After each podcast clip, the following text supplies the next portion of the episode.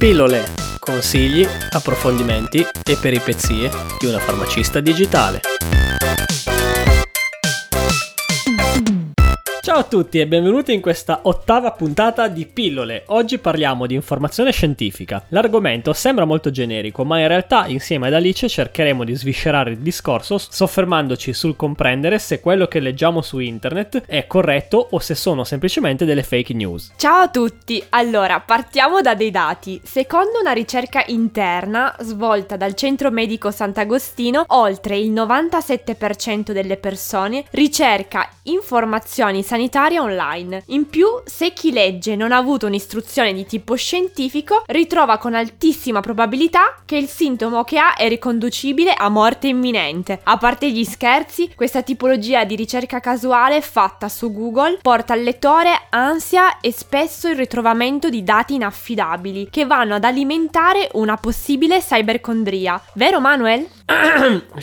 Allora, il centro medico Sant'Agostino ha preparato un questionario e l'ha somministrato ad un campione di 250 pazienti. I risultati sono stati i seguenti. Il campione ha ricercato i sintomi per il 75%, le patologie 73% e al terzo posto ricerche sui farmaci con il 67% delle risposte. Uno per quanto riguarda la modalità di somministrazione di un farmaco e poi gli effetti collaterali. A questo però seguono le informazioni riguardanti gli esami e l'interpretazione dei referti. E per quest'ultima informazione mi aggrego anch'io alla comunità perché tra le mille diciture dei, dei referti a volte eh, ricerco anch'io il loro significato su internet. Questa ricerca però ve la riporto perché è applicabile sia al nostro territorio italiano e quindi ci possiamo maggiormente riconoscere in questi dati. La ricerca poi riporta che la maggior parte dei siti consultati riguardano Wikipedia e My Personal Trainer. Il motivo è anche dovuto al fatto che dopo una ricerca si ritrovano praticamente sempre in pole position. Sì, grazie alla SEO e al numero di utenti che continuano a cliccare sui loro link. Ma ci puoi spiegare i pro e i contro di questi siti e perché non andrebbero bene? Allora, partiamo da Wikipedia, o Wikipedia che sia. Wikipedia, pur essendo molto popolare e pur trovandosi tra i primi posti nella ricerca internet, è un sito non del tutto attendibile può essere utilizzato per la comprensione generale di un argomento, ma è buona cosa confrontare ciascun dato elencato con ulteriori siti. Non è considerato un buon sito perché chiunque potrebbe inserirvi dati, sia che sia un amatore o un esperto. Invece My Personal Trainer è un sito che utilizzo io sinceramente, viene promosso da Mondadori, sotto agli articoli spesso e volentieri ritrovate l'autore, quindi anche una maggiore valenza scientifica. Quando voglio sapere fare qualcosa di generale lo consulto perché è fatto bene, è scritto bene, ha un layout che mi piace, ma poi stesso discorso vado a ricercare le fonti e gli articoli annessi su PubMed o... Ma quindi quando si fa una ricerca su internet, come si fa a comprendere se il sito ha veridicità o meno? Allora, vi elenco alcune delle regole che mi hanno insegnato all'università. Bisogna primo verificare la credibilità dei siti web, il discorso che vi ho fatto prima. Perché Wikipedia non va bene? Perché ci possono possono scrivere tutti. Quindi in quei tutti includiamo sia il professore della NASA fino al primo Pinco Pallo che vuole scrivere qualcosa. Perché invece il sito dell'università va bene ed è autorevole? Perché se lo ritroviamo su un sito universitario sicuramente proviene da una pubblicazione accademica, quindi si basa su ricerche già svolte in passato, assicurandone così la qualità dell'informazione. Inoltre questa tipologia di siti sono ulteriormente sostenuti da ricerche peculiari universitarie universitarie, database bibliografici, articoli scientifici e archivi. Secondo è il consensus, ovvero un metodo comune di pensiero approvato da più figure. Mi vengono in mente per esempio le revisioni scientifiche della Cochrane, che è un organismo che si occupa proprio di valutare tutti gli studi scientifici presenti su quel determinato argomento, o ad esempio dei metodi di studio come lo studio Delphi, che è un metodo robusto che estrae le opinioni di esperti e le compare compara con le opinioni di altri esperti partecipanti attraverso diversi round, sino a che non viene raggiunto un consenso su criteri specifici. Consensus nel senso di unificare il nuovo concetto partendo da prospettive multidisciplinari, interprofessionali e multiculturali. Non dimentichiamoci il nostro sito del Ministero della Salute che in soldoni fa anche lui un po' questo, trovato un consenso dalle sue linee guida generali. Terzo, il buon senso, ovvero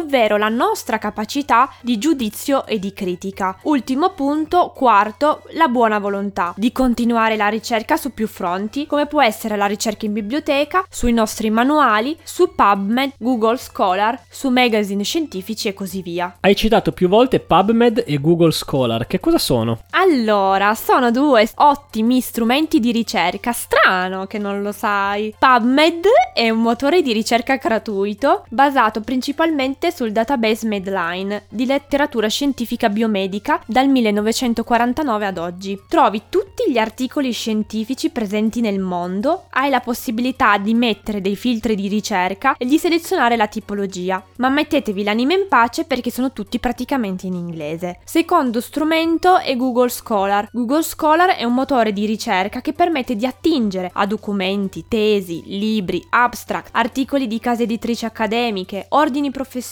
studi più rilevanti nel campo della ricerca accademica mondiale. Trovi tantissimi spunti e anche documentazione in lingua italiana. Ma quindi il classico Google non può essere un utile strumento? In realtà Google può essere considerato un assistente e un utilissimo strumento. Ha una ottima capacità di indicizzazione, difficilmente ritrovabile attraverso altri strumenti. La ricerca è rapida, inserendo anche poche parole ti permette di individuare nei primi 10 articoli la soluzione che cerchi. Ovvio che però sta a chi cerca essere in grado di discernere l'informazione corretta da quella sbagliata. Vi riporto il caso descritto in una simpatica lettera all'editore scritta nel 2013 al The Journal of Medicine intitolata Dr. Google Mr. PubMed? Di che cosa si tratta? Dai, racconta. Praticamente in questa lettera abbiamo un ottimo spunto di riflessione. Per supportare le decisioni diagnostiche, la ricerca viene fatta prettamente su PubMed ed è considerata la migliore fonte, ma dall'esperienza riportata dall'autore ci mostra che PubMed eh,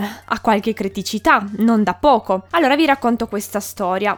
Una giovane donna in buona salute che vive in un villaggio del sud di Gerusalemme ha notato un prurito nell'indice verso mezzanotte e ha visto un segno nero sulla sua pelle. Presto però questo segno nero è diventato gonfiore e dopo circa 5 ore un intenso dolore al dito, associato anche a una decolorazione locale, malessere e addirittura febbre. Nonostante un tempestivo trattamento antibiotico per via endovenosa, un fortissimo dolore al dito che ha infatti richiesto morfina, il dito è diventato necrotico in pochissimo tempo. Si è poi somministrata eparina sottocutanea basso peso molecolare e ossigeno iperbarico. La signora, da che 5 ore prima stava bene, si è ritrovata in una camera iperbarica in terapia intensiva. Da che era una cosa da poco, i medici si sono ritrovati a cercare di salvare il dito della signora. Allora i medici cosa hanno fatto? In assenza di una valida spiegazione alternativa, se non quella di un morso di un insetto, si pensava per esempio ad un ragno. I medici cosa hanno fatto? Hanno ricercato qualche informazione sul database PubMed mettendo tutte le chiavi possibili di ricerca che gli venivano in mente, senza però trovare nessuna soluzione. Praticamente il morso di questo ragno non era mai stato precedentemente segnalato come possibile causa di lesione. Il medico quindi, non contento, fece banalmente una ricerca su Google. La ricerca singola ha richiesto un secondo e ha prodotto più di 54 risultati per quanto riguarda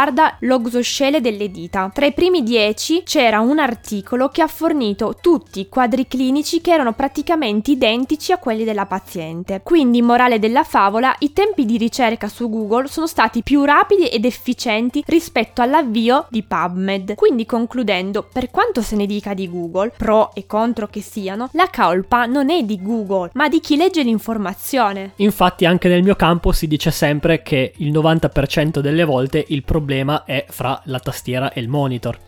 E quindi? l'utente. ok, adesso l'ho capita. Comunque la penso come te, fidarsi è bene, non fidarsi è meglio. Comunque, io Google lo uso lo stesso.